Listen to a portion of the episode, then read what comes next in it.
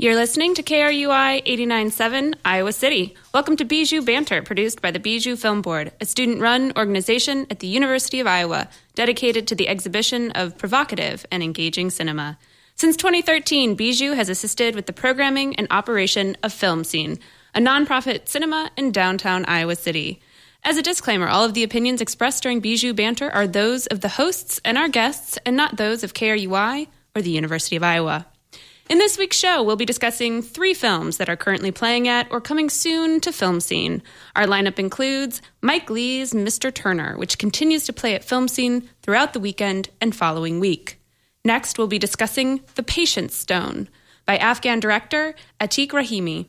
The Patience Stone plays on Tuesday, March 24th at 6 p.m. as part of Bijou Horizons, a series dedicated to bringing awareness to world cinema.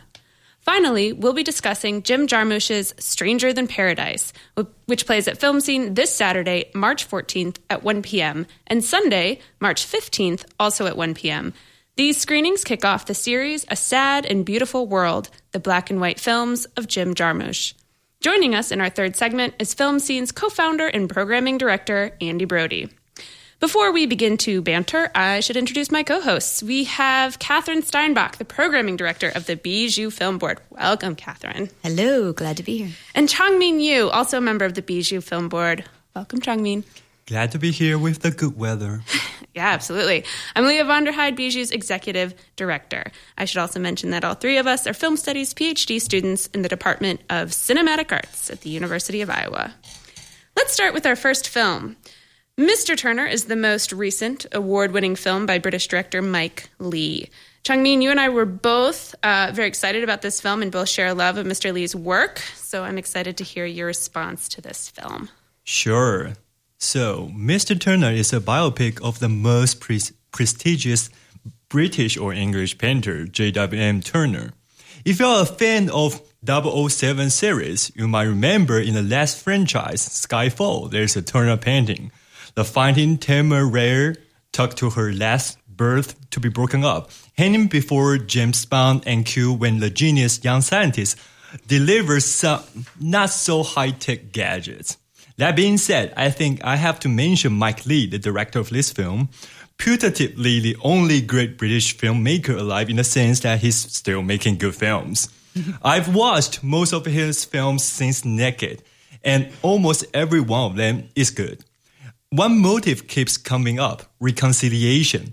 This is most obvious in his 90s films, including Secrets and Lies. How are you going to face the secrets that might change your life as you know it? And how are you going to deal with those intimate strangers who hide the truth from you? And as his career progresses, another theme also comes into play aging. His last film, Another Year, is the most honest, brutal story about loneliness and aging told in four seasons. I'll let Michael Haneke's Amour. We see all these elements emerging through the narrative of Mr. Turner. Contrary to most people's imagination of biopics of great painters, the director strives to get into the life of this magnificent painter to show him as a real human being. He has his rowdiness and rough temperament. He treats his maid as if she's just, you know, a disposable item. This might be less than condoning. However, to reach into the life itself is not merely to show the grandeur of its achievement, for the thickness of life comes from those conflicting details. And these don't really diminish the unbelievable and groundbreaking use of color in Turner's paintings. Ladies, I'm curious as uh, to your gut feelings toward Mr. Turner, the film, and its depiction of the protagonist? Well, my first instinct was that this film is, I mean, it's so much about these kind of two formative women um, uh, in his life. Uh, it, I mean, the kind of beginnings and endings um, of these relationships, and and so even you know, as the film takes us on a journey through his life, I find that it's it lingers quite a bit on these two women and their like emotional responses to his gruffness or or his like kind of uh, unexpected adoration or you know like so it's a lot of not just Mr. Turner, but like the way he bounces off people, um, you know, in general, especially these two women. So I thought that was a really interesting part of it. it I mean, uh, and help to enrich this otherwise maybe a little bit alienating protagonist because he's so just like grumpy and growly and you know it's it's difficult to like be like I love him you know? Yeah grumpy growly gruff grunting. I mean, I think most of his lines are just like a series of grunts that are intoned in different uh, emotive styles, uh, which I really thought. I thought the performance was really effective and fantastic, even though it took me a while to stop thinking of. Um, the actor is the character he plays in Harry Potter, but besides that, oh, yeah. um, he was he was. I think it was a really great, like, very cool performance to see. Um, I totally agree about the women in this film. They were kind of this unexpected. Um, they they brought something unexpected to this narrative that I wasn't expecting to see, um, and I really loved the relationship that he developed both with the maid and with uh, Mrs. Booth. Is her name? Yeah. Right? Yeah. Um, and the way that they would respond to him, and um, the kind of warmth that they showed to him like made me feel like I ought to be warmer to him than I might otherwise have been. And just like unwavering devotion. Like wow, you know. yeah, just... certainly on the part of the maid. Then the Booth character was great because she also showed a sort of joyfulness that I wouldn't have fully understood in the Mr. Turner character. I guess with his dad, there's some great stuff that's brought out in that relationship as well. Um, but yeah, other than the protagonist, the other great thing about this film is the way it looks. I, I don't know how Mike Leigh and his team made every single shot in this film look so sumptuous and perfect and just so much depth and color and detail. I, I, it would make me afraid to ever try and make a film if I was an aspiring filmmaker after seeing this. So, luckily, I am a scholar. so, I mean, you both talked about, you know, uh, two women in this film. So I wonder how are we going to deal with two drastic different uh, representations of women in this film. On the one, on the one hand, of course, we have the maid, and on the other, we have Mrs. Booth. And I think this setup is somehow provocative in the sense that the maid side of this story is very, very disturbing. I mean, at least to me. So how how's your feeling toward her or the gender representation in this film in general? Because I mean, there's almost a rape scene in the film, right? So I don't know how are we going to deal with that um, in terms of uh, our perception of Mr. Turner. Yeah, it's hard to parse out how to feel about his relationship with the maid because she. I don't think it's it's not necessarily unwanted advances, like because she is so devoted to him, but certainly it's not a relationship of equals, and so that's problematic because he's she's willingly kind of giving him whatever he wants, and yet she's in such a powerless position that it's uh, it does feel like that the some the at least that one scene between them is um, I don't know if I would call it rape, but it feels like a it crosses a line a little bit because you just know that she has no she is she has no agency um, really in that relationship. Yeah, and their relationship is so it's very ongoing, but it's it's so sporadic and his attentions to her are so like like unexpected in their moments right? Um, so and part of the really interesting way they they draw him as a character is like um, that he he has these kind of fits and starts of of like lots of his um, kind of instinctual behaviors you know where he, most of the time he's just sort of living in this world of his mind, but then occasionally he'll just like, oh, this is behavior. I'm I'm exhibiting it. You know, like it, it's not um, it's not predictable. Like when it will erupt. Like his unpredictable uh, nature is really focused on throughout the film. So it, you can see how that would be incredibly difficult for um, these long-standing relationships with women that he had in his life. Like how he kind of goes back and forth to the seaside to see Mrs. Booth and and um, how he goes back and forth um, to his main house where the maid is. And so it's just like he's very very transient also. He's just like constantly on the move and and doing these different things. So it's it, it's he's just like an unpredictable character.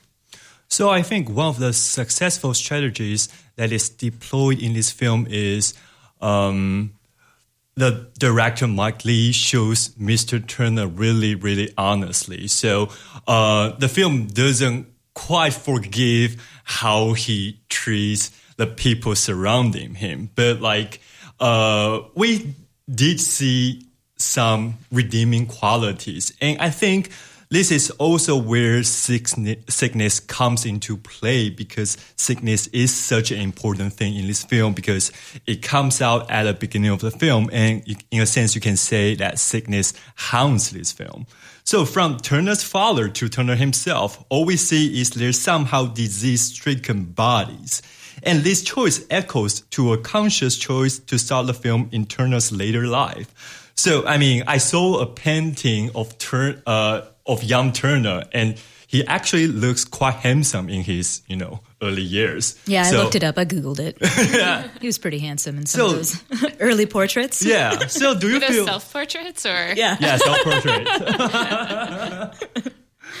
yeah. So do you feel this is a successful successful strategy to, to bring that up as I don't know part of the justification of presenting Mr. Turner as uh, he's like in his later years?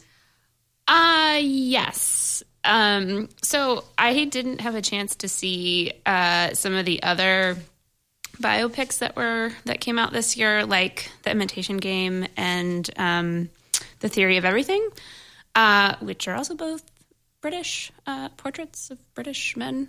Um, so, but I got the impression that I probably wouldn't have been a fan of those movies in their approach to trying to sort of bang out the story of a person's life and kind of move through certain biographical details. And Mr. Turner just kind of throws that out the window and says, "I'm just going to focus on this these few years and these few relationships."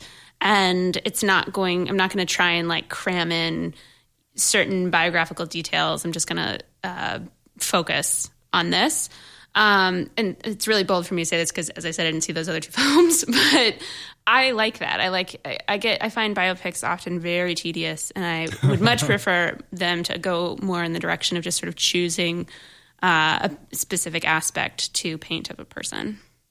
Yeah, I agree. I like it when um, there's a specific segment that's focused on versus trying to, you know, it like for instance the the like, pretty silly uh, J. Edgar biopic where you're you're trying to watch the entire life of J. Edgar Hoover in a t- two hour movie. You're like, no, I'm I'm not buying this.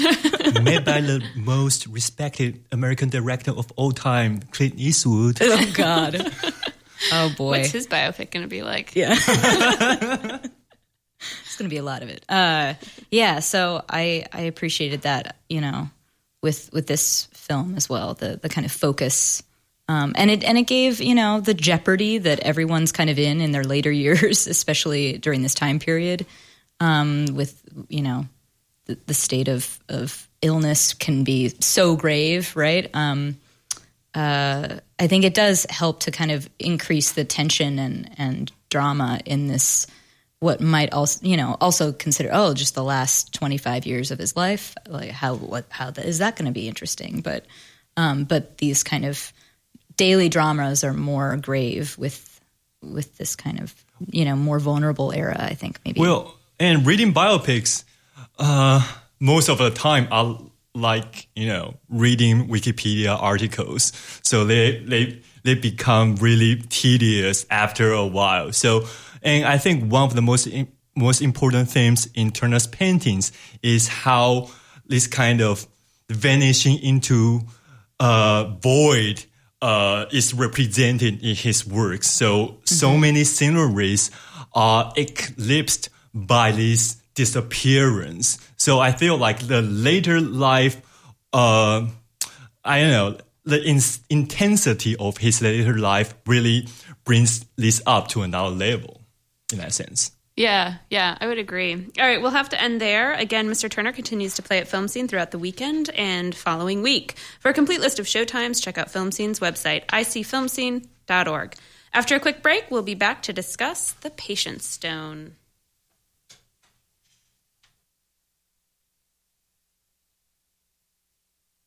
Stress and anxiety are the top two health related impediments to learning. Everyone experiences stress and anxiety at some point in their college career. Keeping irregular hours, pulling all nighters, eating junk food, and relying on ineffective learning strategies add to this college related stress. Paying bills, being self conscious, or becoming nervous before a test are expected life events that cause stress. Avoiding social situations, excessive worry, and an irrational fear or avoidance of something that poses little threat of danger is not something you should have to deal with on your own. When stress is unmanaged, one may begin to lack interest or ability to concentrate, feel tense, fatigued, or depressed. About 56% of college students experience these feelings and have anxiety. The University of Iowa Student Health Services can help you with this stress and anxiety. They offer services such as individual counseling and stress management consultations free to UI students. For immediate assistance, you can call the crisis hotline at 319 351 0140.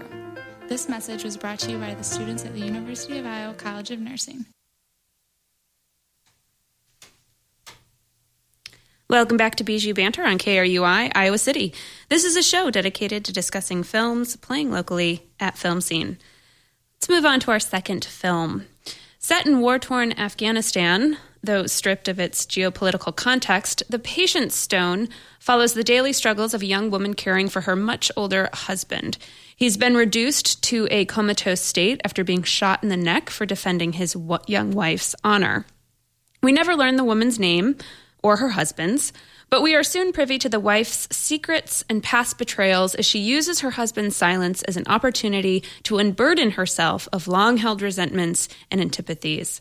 It is the wife's ongoing confession that piques spectator intrigue and propels the narrative forward whereas the intermittent bombings and unwanted visits from malicious Kalashnikov toting men feel more like interruptions than significant plot points. In this way, the experience of war from a woman's point of view radically shifts the very meaning of war. But I find myself wondering what this new meaning might be. While the wife in this film struggles to survive the ravages of perpetual combat, which includes caring for her two young daughters, she also expresses a certain satisfaction with her present circumstance and the ability to speak her mind freely and openly for the very first time. She is increasingly relieved to divulge her secrets to her husband, regardless of whether or not he can actually hear her and regardless of whether or not he will ever wake up. From Hollywood screens to arranged marriages, women's voices have been silenced time and time again, and it seems that at least one of this film's aims is to create a space where this long suffering woman has the first and, more importantly, the last word. I found this aspect of the film very satisfying. Catherine Changmin, what were your reactions? I also uh, found some satisfaction in that. Uh, yeah, I mean, it's kind of a difficult film to navigate because she is she's talking to she's talking to him, but she's talking to herself so much, and um, and she doubts herself so much. She she doubts whether or not she's kind of crazy or possessed or or what's making her go into this confessional mode. But yeah, it becomes more and more a thing that's like a compulsion that she she needs and and it like is helping her be happier. Like we're seeing her definitely uh, become happier throughout the course of the film um, which is a really interesting part of this. Um, but yeah i'm not sure how to take this story amidst the context that it is because it's i'm, I'm kind of wondering how to how to make a like a, a moral tale out of it you know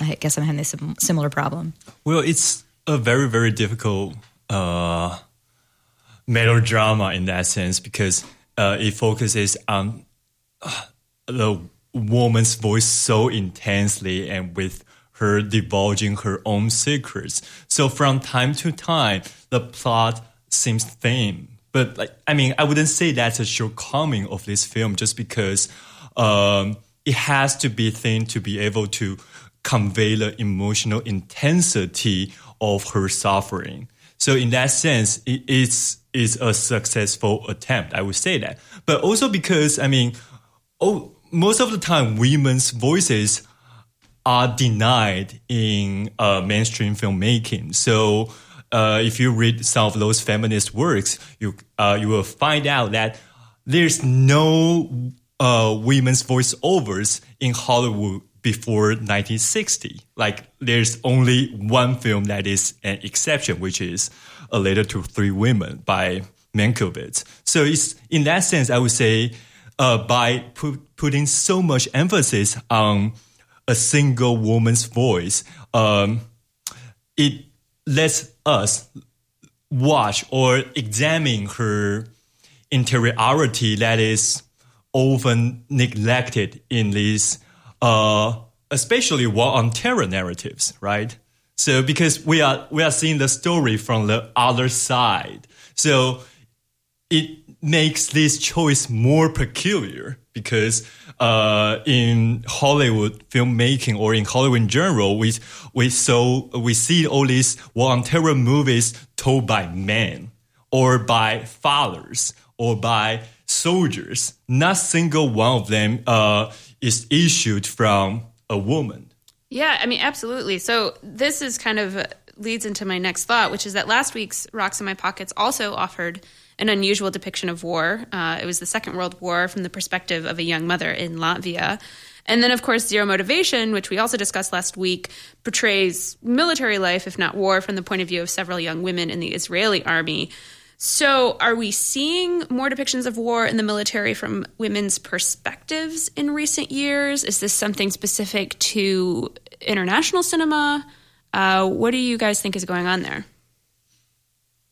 I think that it, I think that we are, and I think that that might be tied to the kind of normalization of the state of war, right? Where we're in kind of like, and that's kind of part of the joke of zero motivation, right? That we're like in constant skirmishes and or things that we label, but then we just move on and we're constantly at war.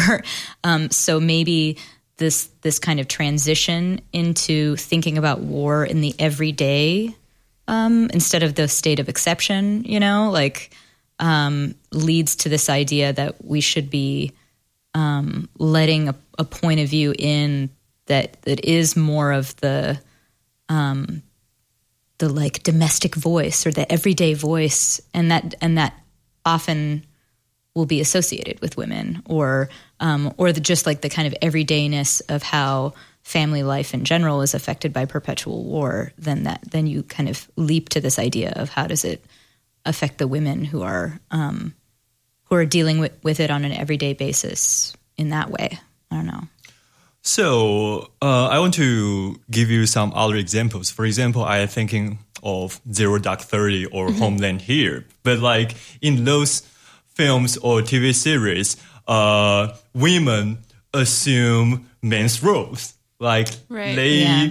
they become like real agents in the battleground or in the situation rooms.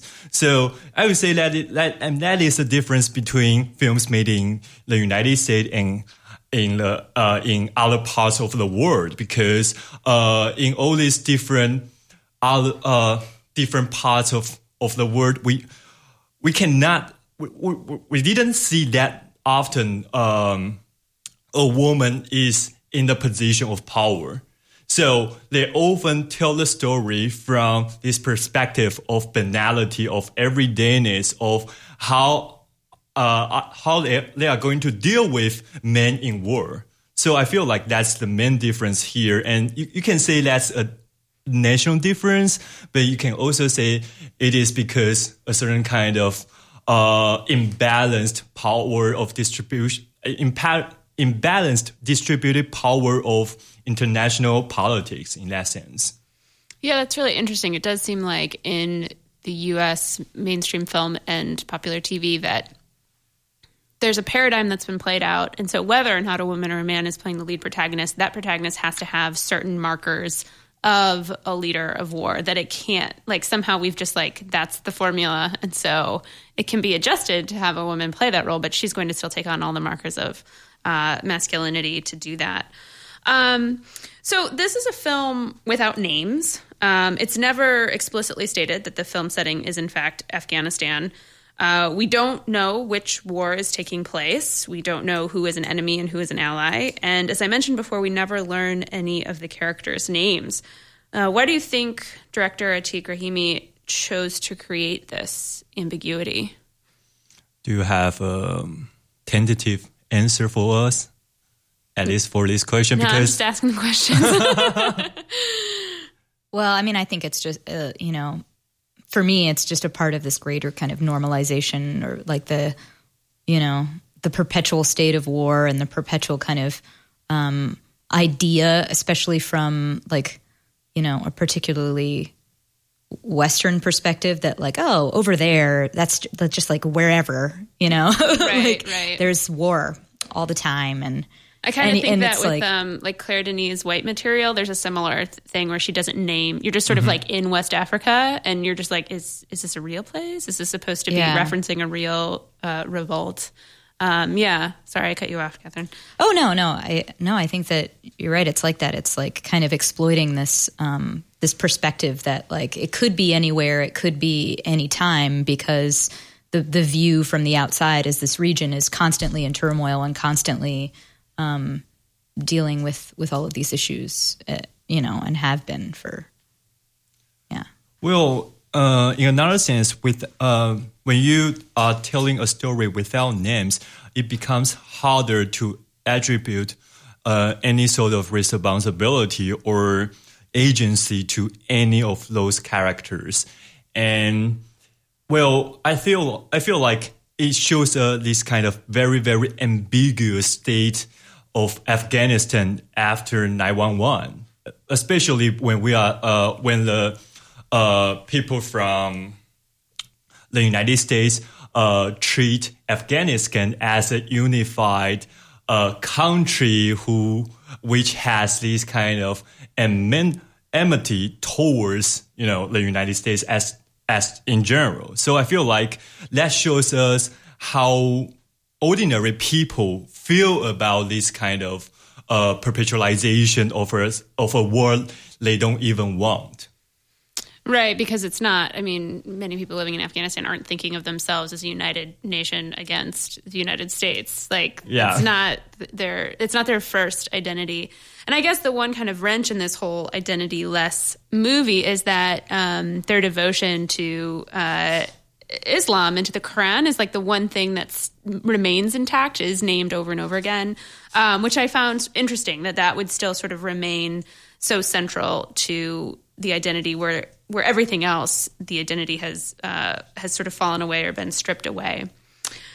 All right, we are going to end there. The Patience Stone plays on Tuesday, March 24th at 6 p.m. as part of Bijou Horizons, a series dedicated to bringing awareness to world cinema. For more information on Bijou, Bijou Horizons, check out Bijou's website, bijou.uiowa.edu. Before we move on to our next film, let's check on the weather. It is fair and 55 degrees in Iowa City right now. It's lovely, everyone. It's really nice. Um, tonight, it will be clear with a low of 33 degrees. And tomorrow, it will be sunny and 66 degrees will be the high. Yay! Weather. Hurrah! You're listening to Bijou Banter on KRUI Iowa City. Bijou Banter is a show dedicated to discussing films playing locally at Film Scene. During our third segment, we'll be discussing Jim Jarmusch's Stranger Than Paradise.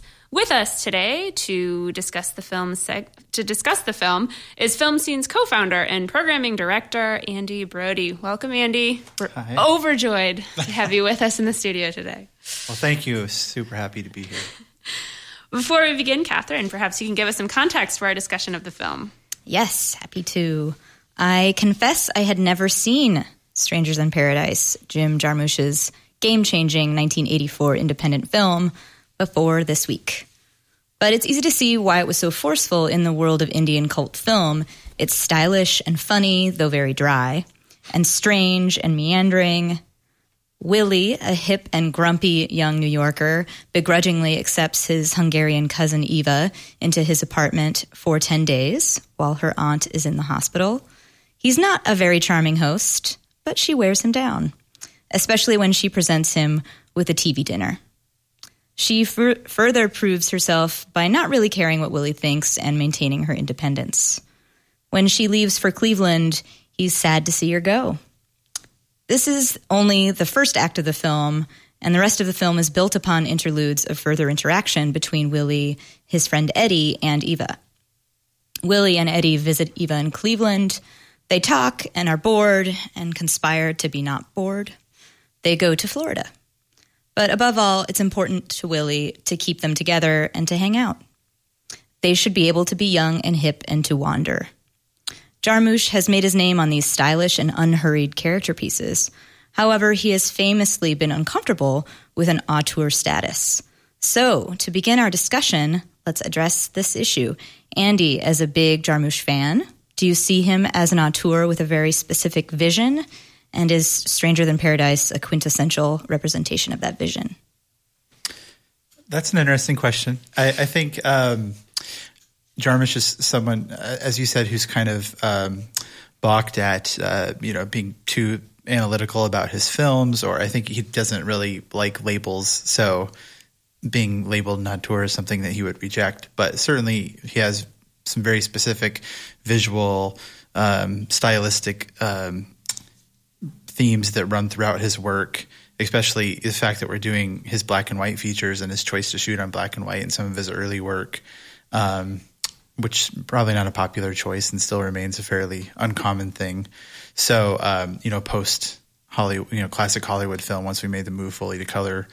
Um, so I think he just isn't interested in analyzing his film. So therefore he would reject the auteur label, but certainly there are a lot of elements in his work that are recurring themes. And I think Stranger Than Paradise, we can talk more about, certainly sets the tone for some of those in terms of its rhythm and its structure and its use of music and yeah.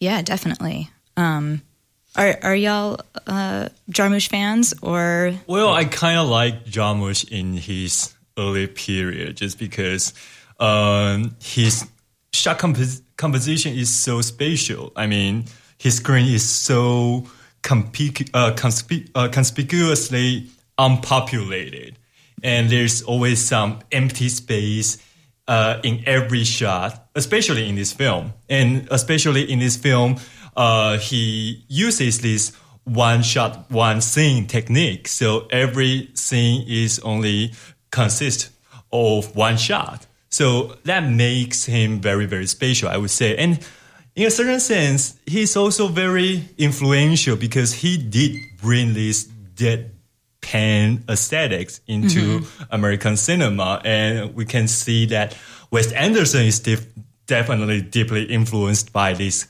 vision. So, yes, to me, I would say Jarmusch is definitely an auteur.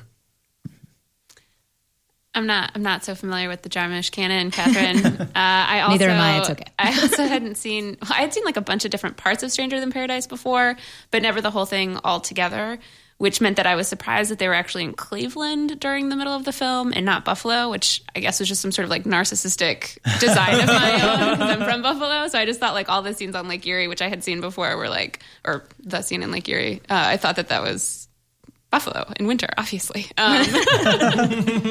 well, that's interesting. Speaking to the, like, the sameness of these American landscapes and the spaces that he chooses to feature in his film, you know, this post-industrial sort of bleak landscape. And you know, Jarmusch is from Ohio, grew up in Akron, Ohio, so that may be one of the reasons they went to Cleveland and uh, specifically. But I think that's an interesting remark uh, for you uh, to to see that sameness because it's kind of we see Eva's outsider perspective coming from a foreign country and actually like what her expectations were about America and what she actually finds when she gets here, which is sort of this decline of standards and not really anything very exciting. And every, you know, they make the comment, yeah, everything looks the same. And by the way, that scene in the diner, uh, Jim is in the background at a at a table eating a hot dog. So watch for that if you, ah. you didn't notice that he's he puts himself in the scene but yeah, his his shot composition I think is really special. And for Stranger Than Paradise, it may have been a um, you know a financial constraint in terms of not having a lot of film stock. It started out as a 30 minute short, just the Wow. first segment of Eva coming and meeting uh, Willie and, and, you know and Eddie, and then that was uh, that he shot on film stock that Wim Wenders gave to him. They had left over from one of his films, and then was able to expand that. But he plays on that and makes it a strength, and you see his the influence of poetry and music on the film, and it's you know again it's rhythmic structure and the fade outs, the you know the, the cut to black and the so. Um, and then the influence of other directors.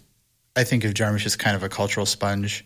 And, Yeah. um, you know, he's a big fan of someone like Ozu and other people who had very formal compositions and setting up spaces for their characters to move within rather than doing this really, really quick cuts and, you know, and a lot of editing and uh, quiet spaces, you know, talking about the influence of poetry, the blank spaces on a page being almost more important than where the words are placed. So in film, it's for for a director like Jim, it's almost more important where you choose not to cut than where you choose to cut, which is sort of Yeah. the opposite of a lot of directors. So Yeah, and I I was just you know my next question is like, so this film is super successful at the 1984 Cannes Film Festival and marked this kind of big moment in in American independent film. Um, and I, you know, my question was like, what makes this film so pointedly different from other independent films during this era?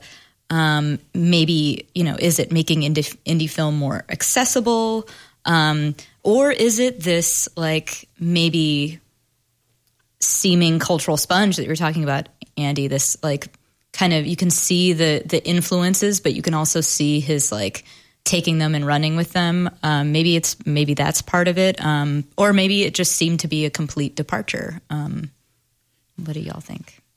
Well, I mean, I think it's pretty unique from any you know anything we'd really seen before coming out you know coming out of the 1970s and a period of kind of American independent cinema and road movies and Yeah.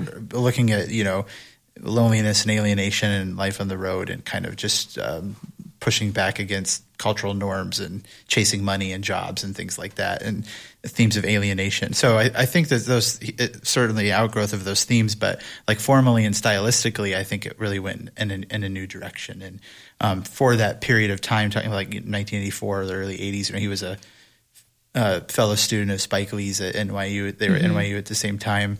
And so I think it's kind of interesting to look at their work and then later what direction Spike Lee went, or, and then compared to what direction Jarmusch went, which is pretty Yeah. pretty much staying true to his roots. Which is where, yeah, I do I would consider him an auteur again, getting back to that. But he just probably doesn't care for that label himself. But I definitely think I, I agree that he would be considered one. So, um, but yeah, I, I just think we hadn't really quite seen anything like it. It seemed like a new American vision, I think, which is why it did so well. You know, it had some European sensibilities, so it did well in Cannes. Um, Yeah, Other thought- definitely. yeah. yeah. European sensibilities. I mean, somehow this almost felt a little bit like influenced by Rohmer or Rivette, the sort of Mm-hmm. oddballs of the New Wave movement. So I could see this showing up in France and then being like, ooh, interesting. Long Yeah. conversations and And he- spare compositions. He also uh, inherited a lot from Wim Wenders, but I mean, Yeah, in Wenders films, you don't get so many sweet moments. Like,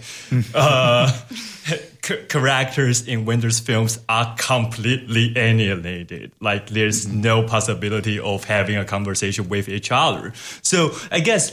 Uh, this film does hold this uh, very, very delicate balance between uh, intimacy and alienation. Like we, we do see how characters uh, establish a real connection among themselves.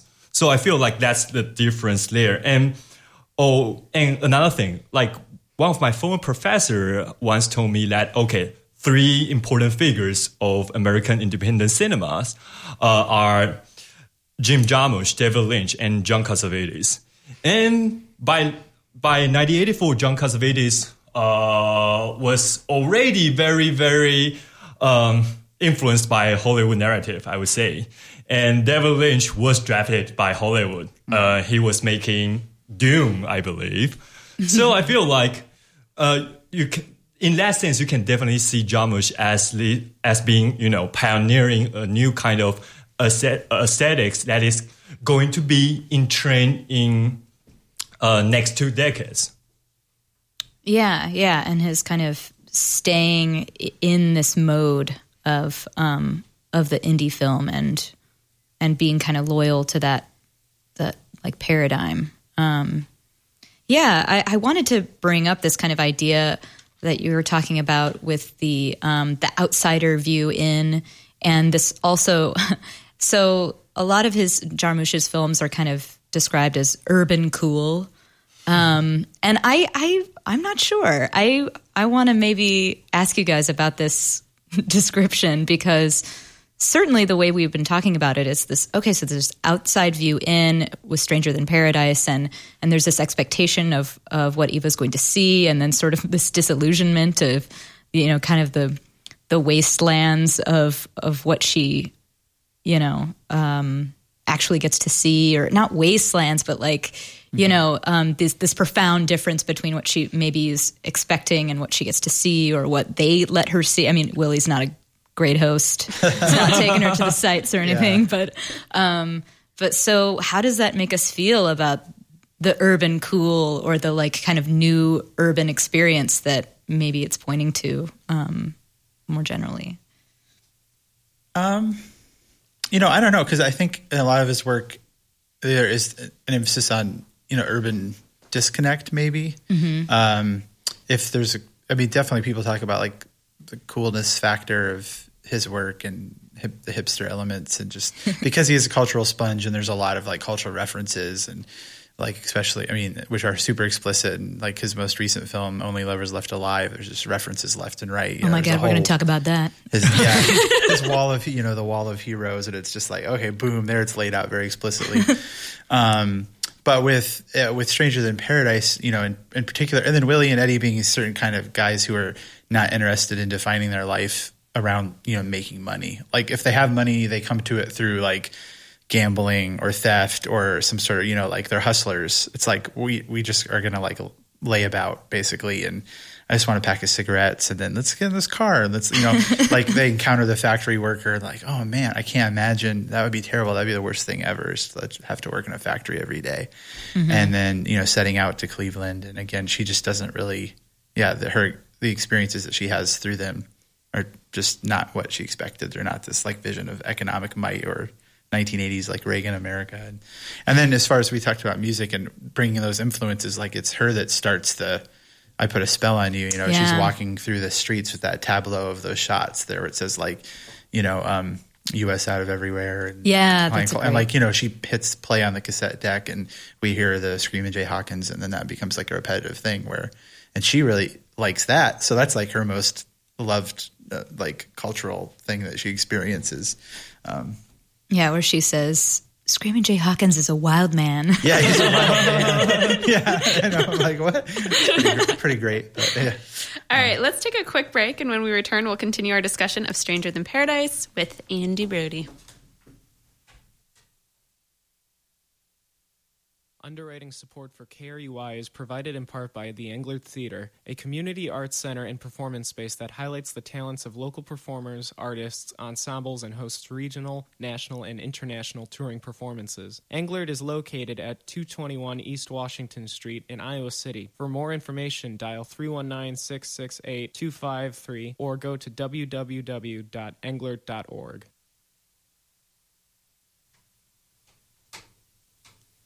Welcome back to Bijou Banter on KRUI Iowa City.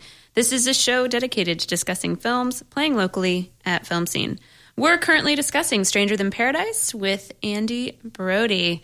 Catherine, we were in the middle of a conversation about cultural references in Urban Cool.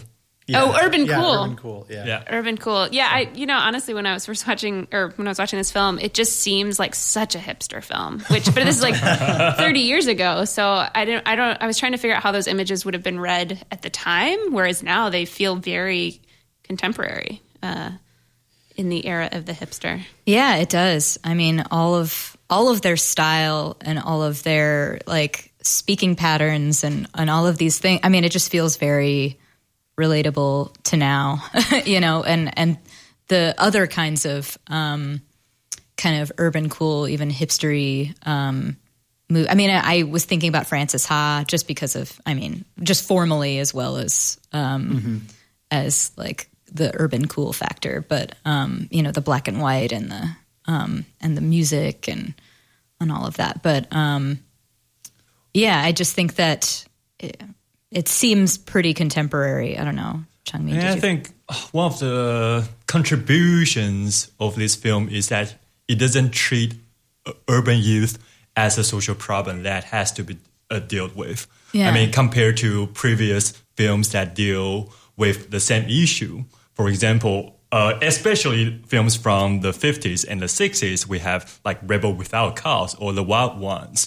So in uh, in that particular context, I think Jarmusch really gets into the living experiences of of these people who live in inner city who uh who I mean their neighborhood all look alike. Like I mean New York doesn't make any difference to uh Cleveland, right? And It's a, it's a little different.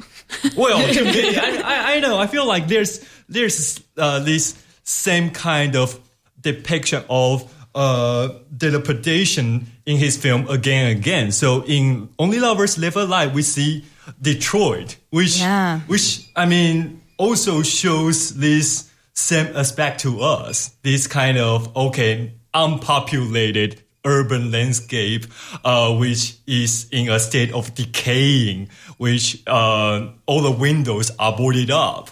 So I feel like Yeah. this this urban dilapidation is a constant fascination of Jim Jarmusch, and especially you can see that from his films. Well, and and- but you said earlier that um, it wasn't necessarily a commentary on on like youth and social problems, but but do you think that there is kind of a pointed like so these are kind of shiftless youths uh wandering around you know uh not working like i can imagine you know uh like you know, general you know, middle-aged people watching this in in the mid 80s like what are these young kids doing? Why, why aren't they working? You know, eh, this idea of them kind of gambling and just kind of traveling around and not really working, watching TV. But I think the folks that would have said that would have been so tripped up by the aesthetics of this film Yeah. that Jarmusch kind of like picked his demographic uh, Yeah. from the onset. And there's no Yeah. parental figures in his films, not at all, right? So I mean, uh, well, Jarmusch just doesn't really want to give uh, this kind of narrative in that sense. Yeah. Well, there feel. is there's like the aunt on the phone, right? Uh, or is it the grandmother? The grandmother? Oh, They, Aunt, they, yeah. yeah, they Aunt. visit her yeah, too. a lot. Yeah, yeah. I mean, there's very yeah. And then I was thinking in like in Ghost in Ghost Dog, there's like a parent, but yeah, like there's very very Ghost little. Dog. I forgot about Um, that movie. Which this is another conversation like just broke wide open. Everyone. well another like blend and meld of like culture, you know, like Japanese samurai films and hip hop, gangster hip hop, and just like this crazy cultural meshing. I think like that. Yeah, he's not interested in you know traditional narrative for sure, and he kind of works from these you know piecing together these moments, cultural. They're their character studies, and they're mm-hmm. like cultural observ- you know observations, right? So he's piecing together these moments and then kind of seeing where that takes him to something that can resemble a narrative until he has a film. But it's certainly not like he he's not interested in probably in writing you know a traditional three act screenplay, and you know like that's not how he probably works from what I've read from interviews I've read. Yeah. um, and you see that in the in the product in the fin- in the final film. So.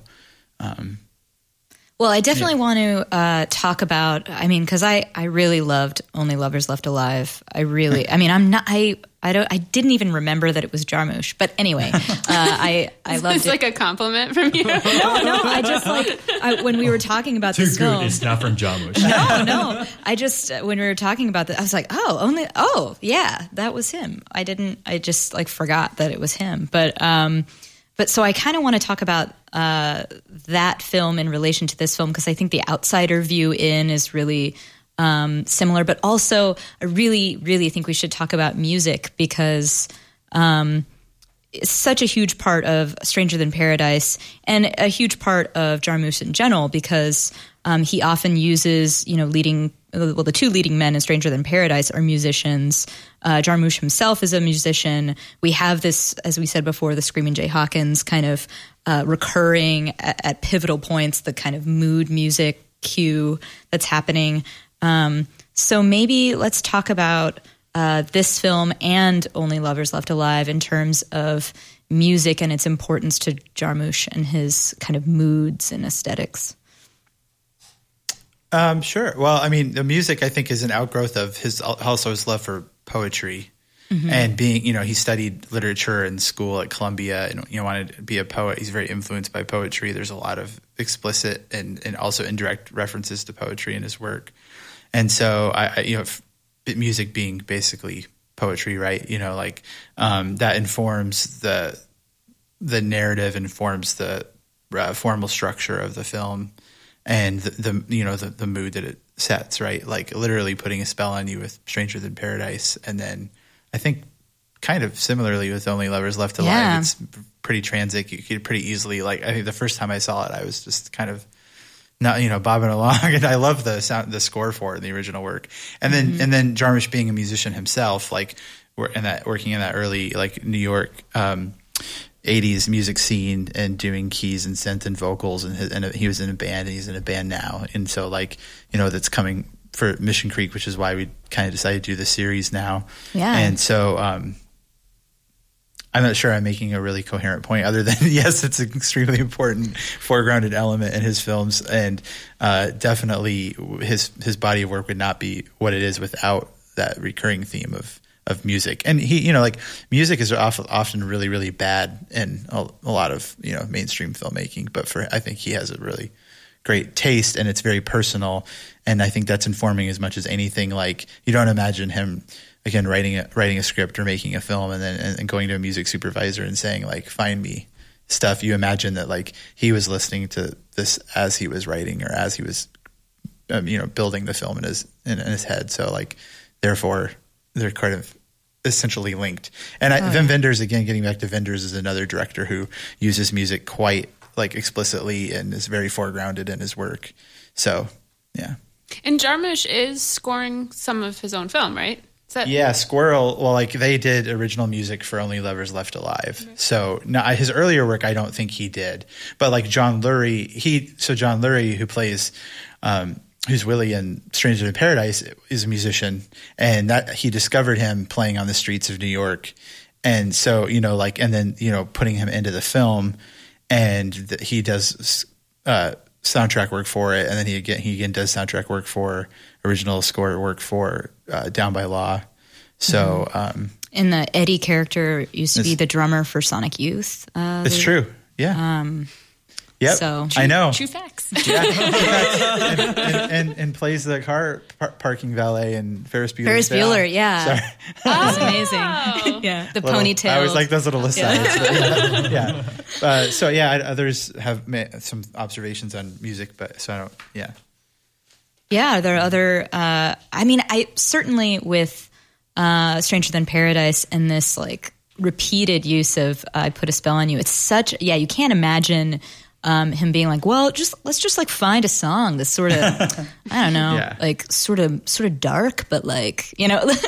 I mean, it's such a particular evocative song. Um, I was trying to like maybe get y'all's opinions about what mood that that evokes in you and how does that align with the story? I mean, does it contradict the the kind of story that we're dealing with, or does it enrich it? Or like, I mean, I just felt like when that was coming on over and over again, I was just like, how am I supposed to ingest this music with this story? Like, how am I supposed to marry them together? Because it seemed so dark for.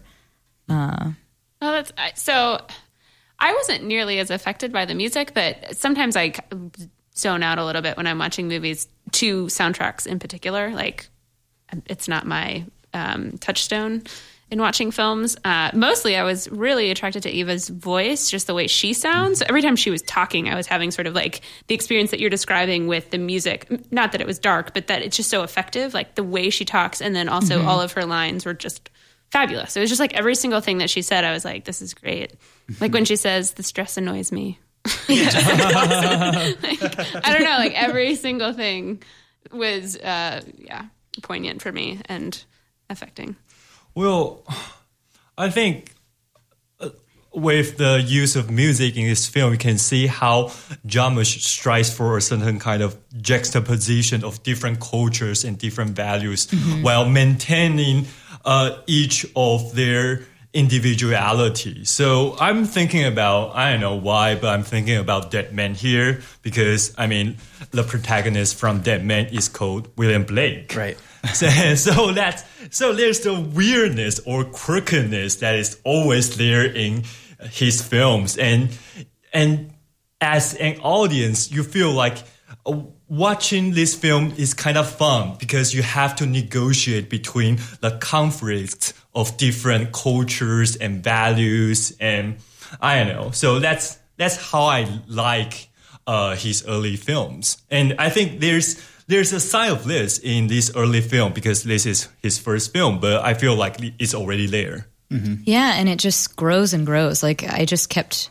Um, I mean, I, as I said, only lovers left alive. Into it That's an endorsement, right? But, uh, but like uh, Tom Hiddleston's character, the main male protagonist in Only Lovers Left Alive, like music is is identity, right? It's not just like used to evoke or used to get audiences or used to like express. Like his his character is so saturated in it that mm. he's that it just is his identity, um, mm. which is really interesting to think about the growth of um, of this kind of trope in Jarmusch's work from Stranger Than Paradise, where it's it is an evocative thing and it's associated with with Eva's identity in such a way. Like when she's having a happy moment, it'll often be playing like she's dancing in the kitchen or they they play it in the car and they're having like a a nice moment. Um, but like then it move like seeing now this 2013 film where we see this embodied character who's just like saturated with all music as identity, um, which I thought was really interesting as a juxtaposition between these two, uh, or a continuation even um, between these two films. So I don't know. Did you guys have uh, uh, quick thoughts on Only Lovers Left Alive and, and that musical experience? I don't like only lovers live their lives. Oh so gosh! How dare you? We're gonna have to wrap this up. this show is over. This show is over. and in fact, we have to end there. Uh, Stranger Than Paradise plays at Film Scene this Saturday, March 14th at 1 p.m. and Sunday, March 15th, also at 1 p.m. These screenings kick off the series "A Sad and Beautiful World," the black and white films of Jim Jarmusch. For more information on the series, check out Film Scene's website, icfilmscene.org. And if I should uh, reiterate that Jarmusch himself will be here during the Mission Creek Festival, which starts March 31st. Yes. Great. If you're interested in seeing film that challenges, inspires, educates, and entertains in downtown Iowa City, please check out Film Scene and Film Scene's website, icfilmscene.org.